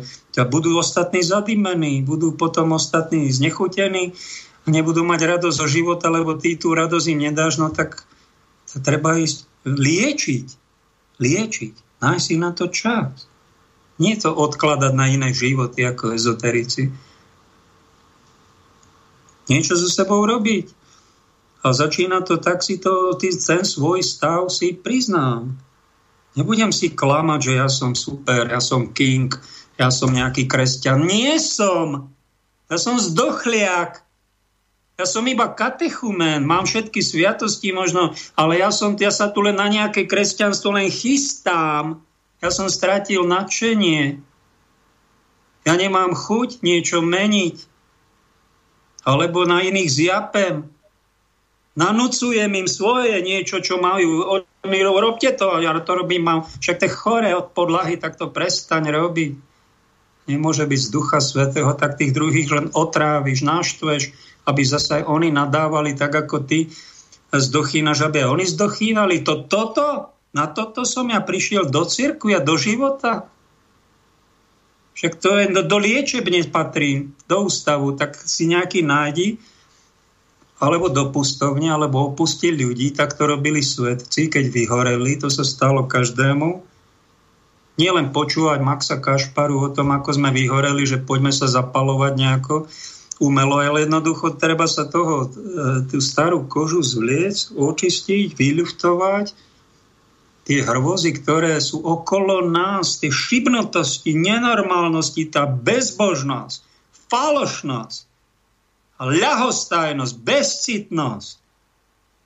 To, ja musím tieto, tieto, tieto šaty, tieto handry z, z, vyzliecť, poriadne sa vysprchovať a navoňať sa olejom Ducha Svetého a troška niečo s láskou robiť lebo ak niečo v jednej reholi mi volá, nejaký reholník, nepoviem kde, má túžbu zasvetiť sa a byť reholník, ale buzerujú ho tam a tí pred, predstavení ho buzeruje a on sa stiažuje, že čo má robiť a nevie si predstaviť život v takejto spoločnosti a e, tak by rád bol tým reholníkom, tak mu radím, vieš čo, v spirituálnom poradenstve, vieš čo, no tak zváž to, však si tam ešte nezložil väčšie sľuby, ty môžeš odísť za nejaké iné rehole, kde si ťa troška budú vážiť.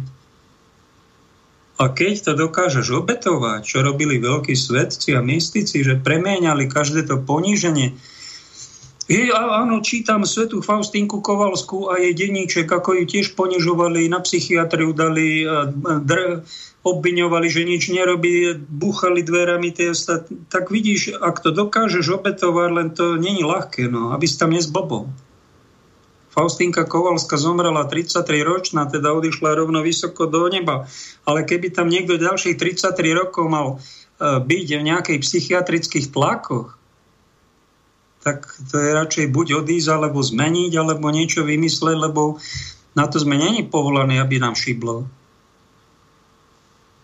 To si treba nejak zvážiť, či na to mám, pretože tí cirkevní predstavení, však to vidíte, oni sa proti tomuto novému svetovému poriadku radikálne nepostavili, nepomenovali a proti tomu nebojujú vonku len tak potichu skrytosti modlitbami, ale vedľajší produkt toho je, že tie tlaky oni v sebe majú, mnohí tí, ktorí riadia cirkevné spoločenstvo a potom tie tlaky psychické, ktoré sú od tých mizantropických megapsychopatov tam hore za tými bankár, za tými peniazmi, oni to potom, tak ako tí politici, aj tým už šibe, mnohým, čes výnimka, a potom to na občanov prenášajú, tie šibnutosti do rodín, do vzťahov, tak to je preto, lebo to máme, e, to je, to je farma moderného prenasledovania. Ak sa tomu nepostavíme verbálne a budeme len vykonávať to, čo nám zhora povedia, tak e, potom sa nečudujte, že nám začne vo vzťahoch hrabať, pretože tak je to nastavené.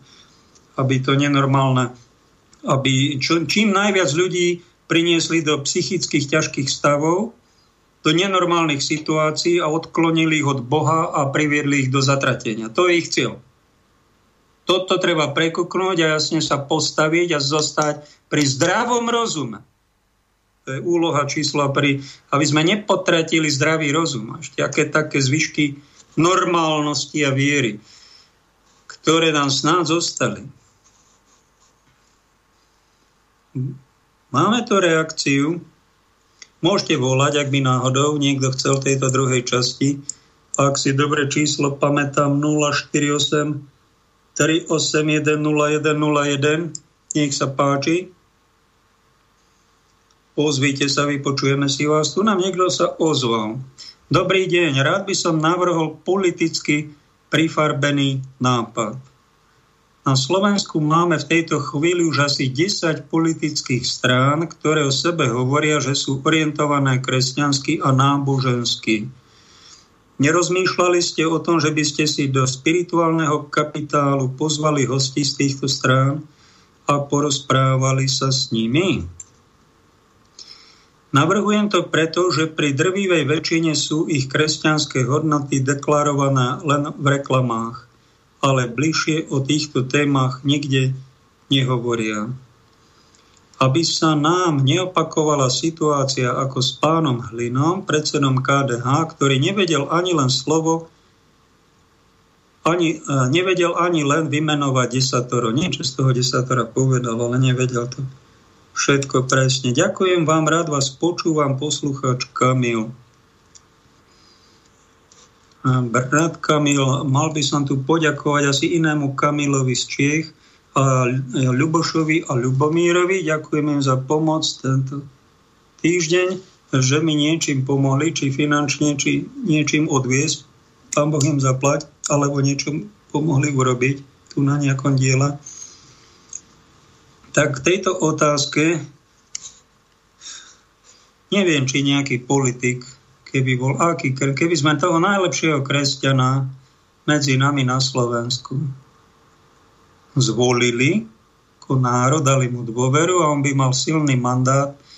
Neviem, či by pohol tými procesmi geopolitickými, ktoré sú započaté, však vidíte aké, že čo sa začalo a ako sa bude tá nenormálnosť stupňovať a cieľom toho je urobiť tu nejaký strašný chaos, strašné dlhy, strašný strach, niečo nenormálne a potom príde riešenie, oni dopredu vedia, oni majú nachystané nielen tie vakcíny a covid pasy. Oni už aj tie riešenia majú dávno nachystané a antikristy už prichystaný. Jeho vláda. A kto sa mu vzoprie, ako zotnú. Politici kresťanskí to dobre vedia. Aj cirkevní predstavitelia veľmi dobre vedia. Keby sa niekto na dôchodku kardinál sa pustil troška. Keby sa niekto pustil radikálne proti týmto lotrom, svetovlácom, a bol by v cirkvi, tak on vie veľmi dobre, že, ho, že vyrobia, majú média v rukách, vyrobia taký škandál pedofilný alebo nekrofilný na ňo, e, že, e, že by zošalel z toho. Oni to veľmi dobre vedia, preto sú tak ticho. Ich moc je strašná. Nikto z kresťanov nemáme na nich. Nikto. My vás zvalcujú. Ak sa im niekto postaví, vás odstrelia, zničia, povez vám zničia, do basy vás dajú. Vyradia vás. Nech sa páči. Ak je niekto z vás ozaj kresťan, teda kristovec, no tak sa do nich pustí. Nech sa ti páči, ukáž nám to, ako sa to robí. Aj v politike. Tí kresťania sú tam poschovávaní. Oni vedia, koľko bije. Aké levy prichádzajú, ako povedal pán Palko bývalý minister vnútra, aj knihu o tom napísal. Oni vedia, aké tie levy trhajú v politike. Všetko slušné, normálne, mravné, kresťanské. Postaviť sa tomu ozaj tak prorocky, no takýchto chlapov my už nemáme. Máme len chlapcov, diplomatov, sa to nerieši nejako verbálne, nejakým duchovným útokom verbálnym a nejakým mučeníctvom. To my sme už tak sprotestantizovaní, že my už nepotrebujeme nejakých mučeníkov, ale oni sa občas nejaký nájdu, ako nejaký pán, pani Elenka z pani doktorka z Elenka mala na Facebooku peknú pri nejakého právnika, ktorý sa mafii v Sicílii postavil čestne ako právnik. Oni ho zabili. Takto to tu ide. To sú, to sú mega zločinci. To je organizovaná skupina, majú média, peniaze, všetko majú v rukách a vy to viete. Postaviť sa tomu je číre bláznovstvo. Že idem proti kobercovým náletom so svojou gumipuškou. Akurát tak vlastnému mučenictvu sa dopracujem. A kto z nás chce ísť takto e, expresne do neba? Kto z tých politikov? Každý chce mať rodinu, normálny život, troška si tu požiť. Však to je len zlo tu na zemi. Sú to aj pekné chvíle. No tak e, riešime to tak umiernenie, ticho, radšej sa ideme modliť a sem tam niečo tak jemne povieme, aby sme neurazili, to je dnes také moderné, e, ohlasovať kresťanstvo, a kristovské hodnoty tak, aby som nikoho neurazil. To je dnes normálne. Ale keď si zoberete Bibliu, je to normálne, moc to z kresťanského pohľadu není. Je to v podstate už apostáza, taká diplomácia, už je to taká zoženštilosť, ak to produkujeme my muži, to ženy takto robia. Oni vám niečo chcú na, po, povedať, aj veľmi nepríjemné, ale povedia vám to tak nejako nepriamo, tak diplomaticky, aby ste si to domysleli a mlčaním vám to povedia, podobenstvách a nejakými všelijakými fintami dámskymi. No my sme už tak dopadli. Kde je ten Kristov rytier? čo sa nikoho nebojí, iba Boha.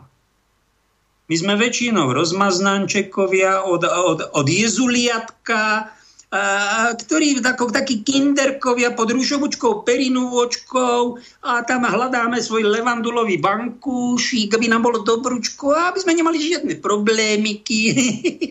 no a tak to nejako, keď nejakú chybu urobíme, tak si ju ani nepriznáme. No, pán docent Bambulovič, prosím vás, čo je toto za porucha? No, tak jednoznačne je to kognitívna disonancia týchto jedincov, ale to mentálna porucha. No, malo by sa to niekde liečiť, najlepšie v spovednici, alebo nejaká psychoanalytika, pretože toto nie je kresťanská hodnota. No, je tak nejak, no. Ďakujem za presné pomenovanie. Tu máme chlapíka, ktorý sa nám ozýva z Prahy, bývalý minister školstva, katolícky kňaz, ktorý napísal otevřený dopis monsignora Petra Pithy veřejnosti. Je na kose, Vlkovo bloguje, aj na facebookovom profile som to našiel. No tak si vypočujme napríklad, čo tam píše. Problém pravdy je vlastne již naznačen, naznačením řešení naší situace. Doléha na nás, že žijeme ve všeobjímající leži, která vstupuje i do rodin. Mnohé si také sami sobě namlouváme. Výsledkem je, že nevěříme nikomu a ničemu, nebo že naivne niečemu uvěříme a spôsobíme si rôzne nepříjemnosti, niekdy i s tragickým závěrem. Pravdu nám nikdo nenažídí. Je nutné, abychom se k ní sami vrátili. Vrátiť sa musíme všichni. Připomenu, že pravda nevzniká dohodou. Nedisku, nediskutuje sa o ní, ani nehlasuje, ale společne sa hledá.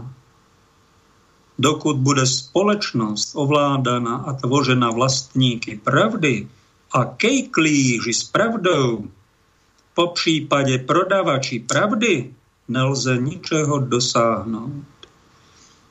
Je tedy třeba, abychom opravdu všichni po pravde toužili, abychom ji hledali a nacházeli, abychom ji přijali a unesli, abychom ji ctili, hlásali a za všech okolností hájili. To je jako vždy tvrdá práce. Jsem přesvědčen, že prvním krokem na naší cestě musí být odvaha. Je naším úkolem pojmenovat stav, v němž se nacházíme.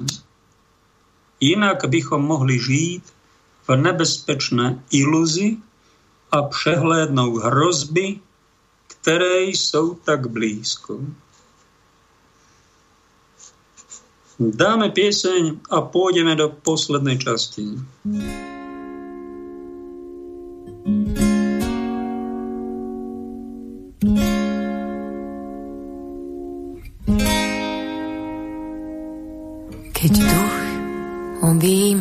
človeka, krásou žiari zďaleka, aby tmy viac nebolo.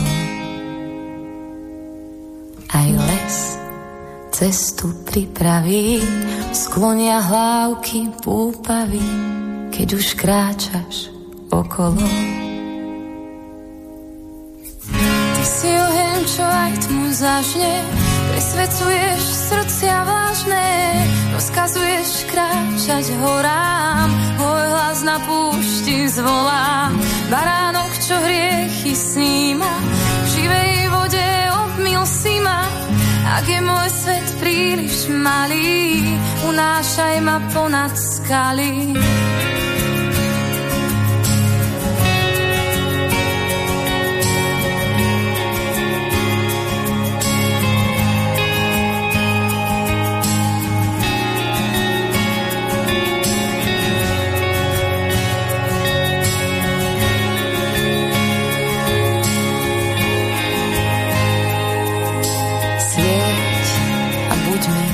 Svetlom v tmách, naplň kalich po kvapkách, ktorými sa umiem.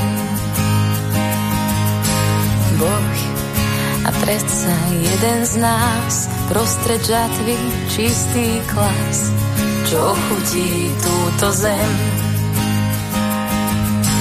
Ty si oheň, čo aj tmu zažne, presvedcuješ srdcia vážne, rozkazuješ kráčať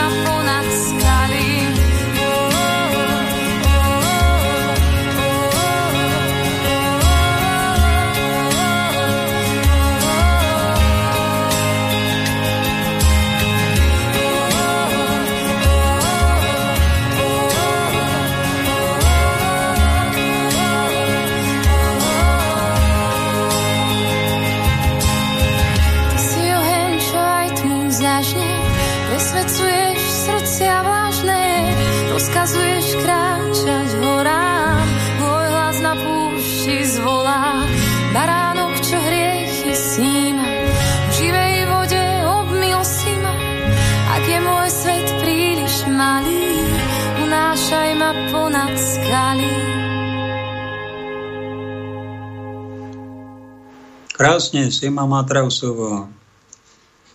Pesnička Baránok, tá sa jej podarila. Nádherná. Obrázok na dnešnú reláciu je obraz od jednej slovenskej maliarky. Pravdepodobne to urobila sa svojim manželom a tento obraz je tu jeden Tatranskej galérii a tuším je v dražbe, ak by ste niekto mali záujem, ozvite sa. Je to chlapčok s kolobežkou a krásne namaľovaný. A dnes takéto obrazy nie sú v móde. Dnes je normálne, aby to bol nejaký gíč, nič neznamenajúci. Môže to byť aj nejaké machule, len ten podpis je dôležitý, keď tam je Picasso, alebo keď tam je Medňanský, alebo no áno, áno, tak hýkame, ale duchovné posolstvo toho obrazu je aké? To nikto, nikoho nezaujíma. Ten podpis, aha, a milióny tam potom idú na dražba. A to je normálne? No to je normálne. To, to, takto, ktorý, a to kto nasadzuje tie ceny, milióny za to? No to viete, toto meno robí a toto... No ale to, tie, to normálne asi nebude. A nejaké pekné obrazy, ozaj s nejakým posolstvom. Pekne namaľované, s citom, s láskou. A to není žiadna hodnota. To je skoro o ničom dnes, lebo to, to sú nejaké mena také neznáme. A to, to, to asi môže... No, tak ale to je chore. To je chore. To je šibnutá doba. A všetci, čo sa na tým aj nezamyslia, nekritizujú to, ale bohatnú na tom, že si kúpia nejaký obraz za 10 tisíc, eur a predá ho za 20 tisíc eur. Ho to nezaujíma, čo je na tom obraze, len ide o prašivé peniaze a o nejaké meno tam nejaké, ale čo je, to príliš duchovné není však, no je to duch tohto sveta plnej nahote kapitalistickej, bezcitnej, bezduchej. Ak ide len o prachy, je to síce evanílium, ale podľa Judáša, tuším. Kedy bude zavedený sviatok, deň boja proti diablovi, pokušeniu a hriechu, pýta sa na Facebooku náš host Václav Radoslav z Liptovského Mikuláša. Rádko, ahoj. Zaujal ma táto otázka a odpoveď existuje. Deň proti boja proti diablovi, pokušeniu a hriechu je jednoznačne Veľký piatok kedy není v celom roku Sveta Omša, sú len obrady Veľkého piatku, poklona krížu, je tam taká podstatná a rozímanie o tom, že Pán Ježiš prehral, telesne prehral a duchovne vyhral. To je viera.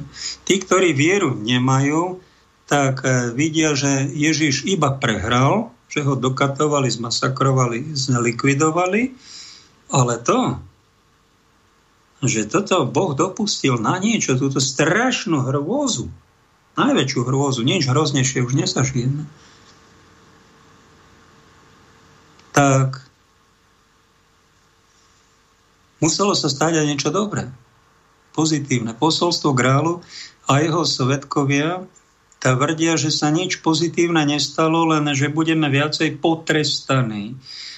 Zaujal ma táto ich odpoveď taká, Abdrušin to takto skonštatovala, no ale to je, to je vlastne výkrik nevery. Že on neverí nič vyššie, len tú bohovraždu a len tresty budú za to väčšie kliatby na ľudstvo. Niečo diabolské sa tam stalo a diabol vrhol všetky svoje hrôzy na Ježiša, na jeho telo, dokatoval ho. Ježiš to prijal, pretože mal absolútnu pokoru. To nebola normálna pokora, to bola absolútna pokora absolútna prehra, absolútne zneúctenie. On to prijal na seba, odovzdal to otcovi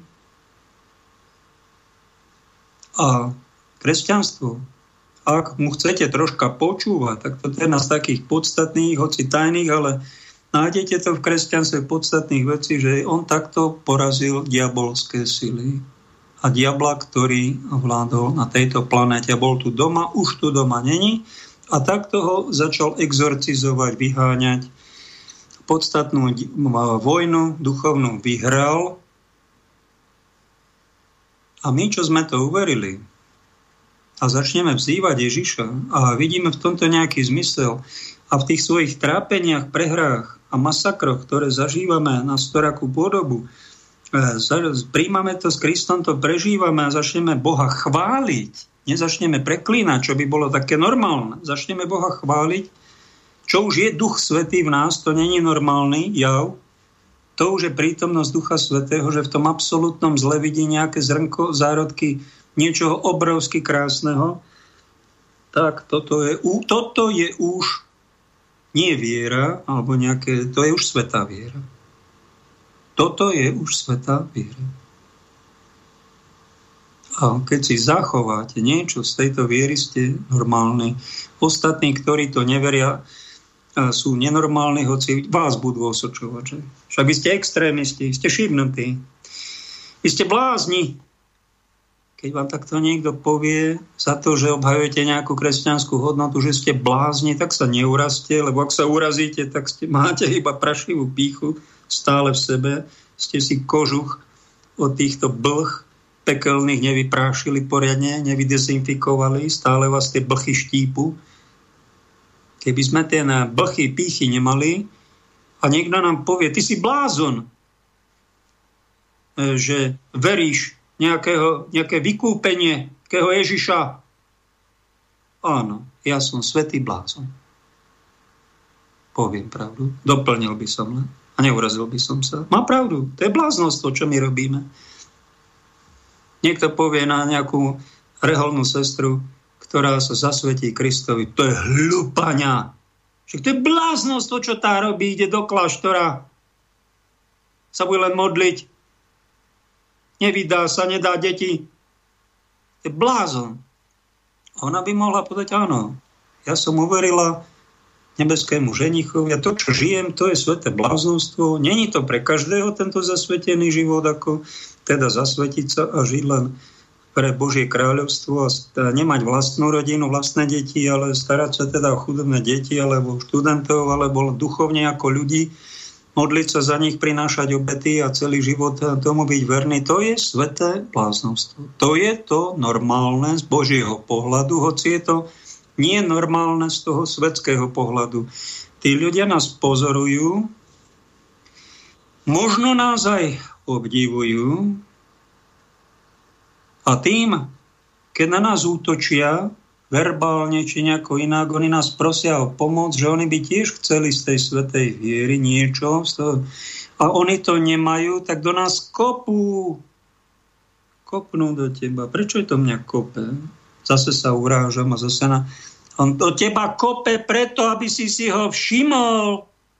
Však on ťa prosí o pomoc, ten študent, ten sused, tam ten blížny. Preto do teba kopol a kope.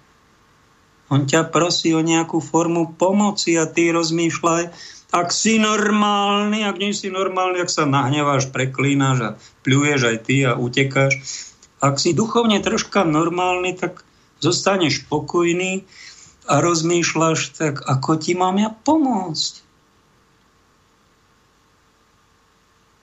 Niekto takto je strašne zamilovaný do niekoho, prenasleduje tú slečnu a ona nevie, čo s tým má robiť. No tak on ťa prosí o pomoc, možno venuj sa mu nejakých pár minút. A ešte ma napadá, Radko, k tomu veľkému piatku Ježiš, keď mal úplne všetko, už nemohol robiť nič.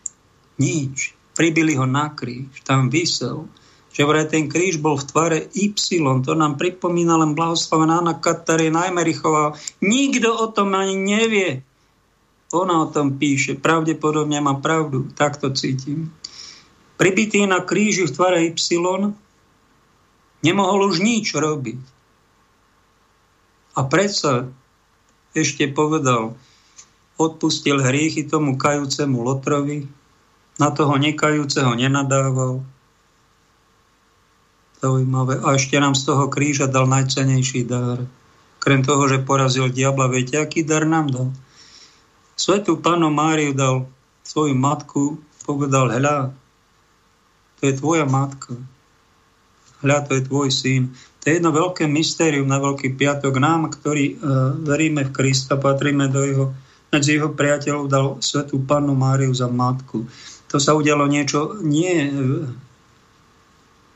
len tak. To je niečo veľké. Ten najväčší marianský sviatok, povedala sestrička Bernadeta Pánčiová.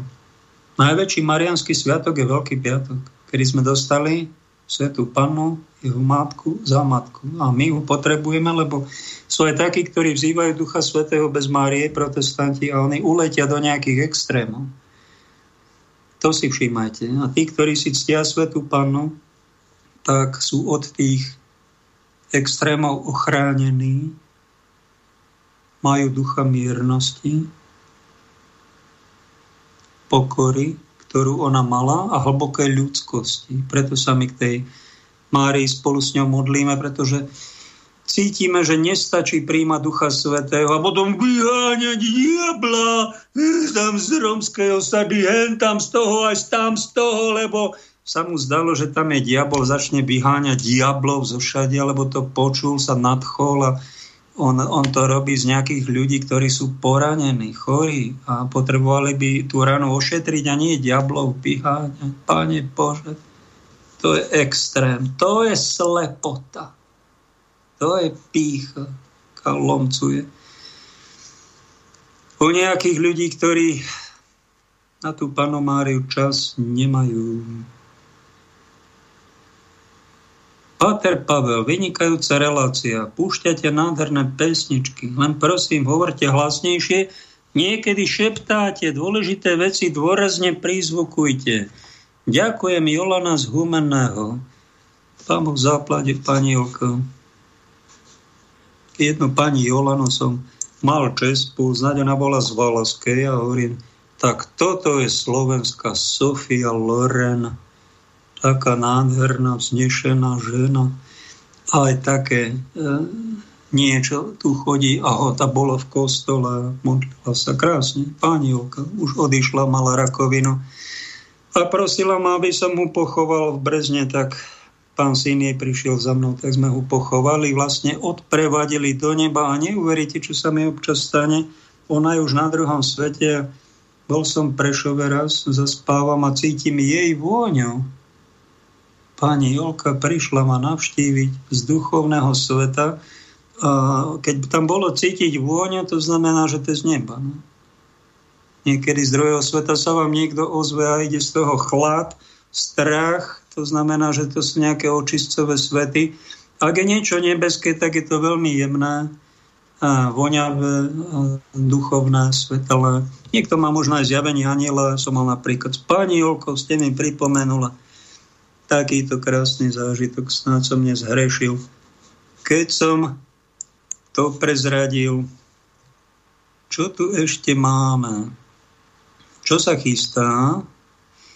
No prečítame si z nejakého svedectva od Iuky. Mrzí nás, že od jeho predstaven, predstavenstva Rady Českej televízie musí čeliť neznámym osobným útokom. V tomto kontexte si dovolíme pripomenúť slova ja, to je kardinál Duka, toto je taká odložený citát, aj som nám zabudol, prepáčte. Kardinál Duka pekne pripomenul prezidenta Tomáša Garik Masaryka, ktorý povedal, že bez slušnosti a zbožnosti demokracia nie je možná. Kto si na Masarika povedal, že je rozikrucián, že mal manželku a potom mala milenku, bolo na Svobodnom rádiu, to je strašné. No teda, a kto si na neho povedal, že dal strieľať, v Krompachoch bola nejaká demonstrácia, on dal strieľať. Nikto vidí na ňom len takéto negatíva. Nebol vyhlásený za svetý tento pán prezident Tatíček Masaryk. A toto som nepoznal krásne, že to pán kardinál z Prahy pripomenul, lebo pán Havel nám povedal, že demokracia je slušnosť. Jo. A pán prezident Masaryk prezradil okrem toho, že sympatizoval s husitizmom a tam má 500 rokov oslavy Husa, či 510, či koľko tam mal, a si poštval svojho veľvyslanca z Vatikánu, že ušiel do Vatikánu a prešiel preč. Povedal peknú definíciu Pripomeňme si ju, demokracia bez slušnosti a zbožnosti nie je možná. Oveľa krajšia definícia, ako tá Havlova, že demokracia je slušnosť alebo diskusia. Krásne.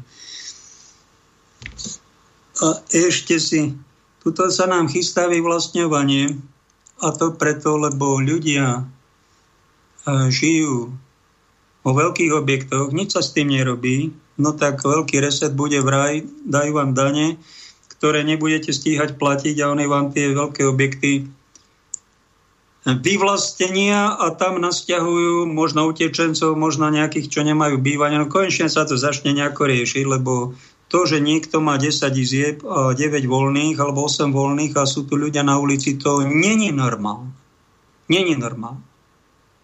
Ak príde nejaká doba, že sa zoberú nejaké veľké objekty a nasade, dajú sa tam ľudia, ktorí nemajú, sú chudobnejší, tak to bude snáď nejaké riešenie. Ja si tak predstavujem, že aspoň myslím, že pápež František chce niečo pre tých chudobných urobiť a keď títo veľkí kresťania medzi politikmi s tým nič nerobia, nehajú bohatých bohatnúť, no tak on možno ten veľký reset víta aj preto a nekritizuje to, a, a zdanlivo spolupracuje, lebo cíti, že pre tých chudobnejších sa niečo začne diať, no tak počúvajte, čo napríklad. Zdieľané bývanie dostalo vo Švédsku trendovejší názov a teraz ho zavádza ako tzv. spolužitie. Nájomníci sa vraj podelia o všetko od obytného priestoru až po potraviny a upratovacie služby. Nikto nebude nič vlastniť a každý bude šťastný. To je jedno z hlavných hesiel Svetového ekonomického fóra v rámci plánov tzv. veľkého resetu. Popravde som si nedokázala predstaviť, ako by také trvale zdieľané bývanie malo vyzerať. Teraz nám to bude predvedené v praxi. Tieto zdieľané byty počítajú nielen s trvalým bývaním tohoto štýlu, ale aj s tým, že sa v nich bude všetko zdieľať a to vrátanie potravín. Každý dostane vraj svoju spálňu medzi 10 až 14 metrami štvorcovými a okrem toho sa rozdelí o 200 metrov štvorcových spoločných priestorov napríklad, rozdelených do dvoch poschodí. Všetko, čo budete potrebovať, si prenajmete mnoho ľudí dotlačí k zdieľanému bývaniu veľmi vysoké dane z nehnuteľnosti a možno predpokladať, že za podobné účely sa budú využívať aj rodinné domy, kde do budúcna nebude možné žiť v menšom než povolenom počte osôb. Ostatne dom potom bude vlastniť skutočne len málo kto. Väčšina vyvlastnených domov z dôvodu neplatenia povinných daní prepadne štátu, či zostane v rukách korporácií, ktoré budú takto zadlžené.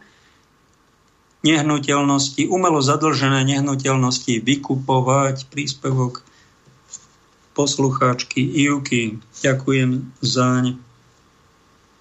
Niečo takéto sa chystá a nemusí to byť zlé, keď sa voľné priestory využijú, pretože není normálna situácia, kde si na internete vysí, že v Európe je 11 miliónov voľných bytov a 4 milióny bezdomovcov.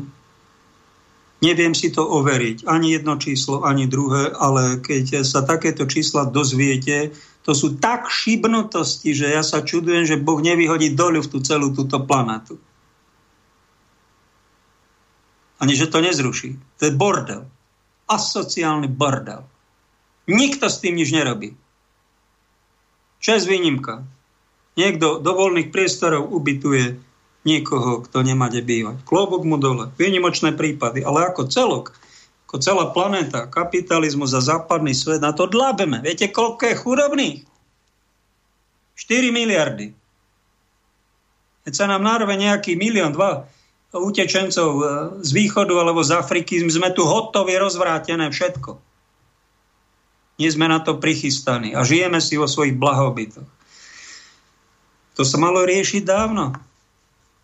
Vraj sa to riešiť bude takto. No tak keď vám príde e, do domu nejaká rodina alebo niekto, nejaký priateľ, tak to môže byť aj zabava. Budeme žiť troška rodinejšie, družnejšie, nie tak strašne individualisticky horšie bude, keď vám vyvlastní dom nejaký bankár alebo štát a na nejaké poschodie vám dajú utečencov inofarebných z Afriky, ktorí vám tam budú búchať a chovať sa ako keby boli v džungli. No tak to bude problém. To budete asi odtiaľ utekať na nejakú chatu, ak vám ho ešte nezoberú. A nezdania, nevyvlastnia. Komunisti niečo preto robili. Kapitalisti tento extrém nehávajú vyhniť. A tento extrém čaká koleduje si a zaslúži si jedného obrovského diktátora, ktorý pred, predpokladám, že to nebude nejaký Klaus Schwab alebo Bill Gates. Ak sa mýlim, tak sa rád ospravedlním, alebo je to sám Antikrist, ktorý tu urobí z toho bordelu, z toho chaosu, zrazu ponúkne riešenia, ľudské pomoc.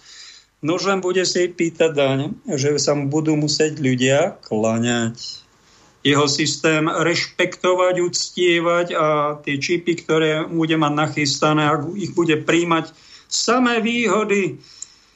Nož ale v apokalypse sa píše, že tí, ktorí budú mať tento znak šelmy, či to bude tento čip s veľkou pravdepodobnosťou, nevieme, ako to bude vyzerať, len tak tušíme a pravdepodobne ho zavedie už len sám jeho veličenstvo Antikrist, riaditeľ planéty, Eh, budú mať že vraj po nejakom čase ľudia vredy z tých čipov a bude to veľmi škaredé, no a čakajú že vraj nejaké zatratenie, to je písané, Bože. No, to je hrôza. Neviem, či je niekto odborník na niečo, čo ešte čakáme. Niekto to už hovorí, že tieto vakcíny sú čipovanie. Eh, poslucháč Ľuboš mi poslal správu nejakého doktora, ktorý predpovedá, že príde ďalšia vlna pandémie a budú rozširovať zaočkovaní a bude to apokalypsa. Vieš, čo hovorím o nestráž? Nestráž. Už sme dosť dostrašení posledný rok. Dosť tých covidových šialených čísel a opatrení. Nestráž. Ty si kresťan, ty si kňaz. Pouzbud ľudí. Daj im troška radosti do toho života lebo ehm, kresťan, lebo to je ešte hor, toto, čo si mi poslal ten článok, však to je ešte horšie ako ten COVID cirkus, čo sme tu zažili. Tak si troška vydýchnime, oddychníme, zotavme sa.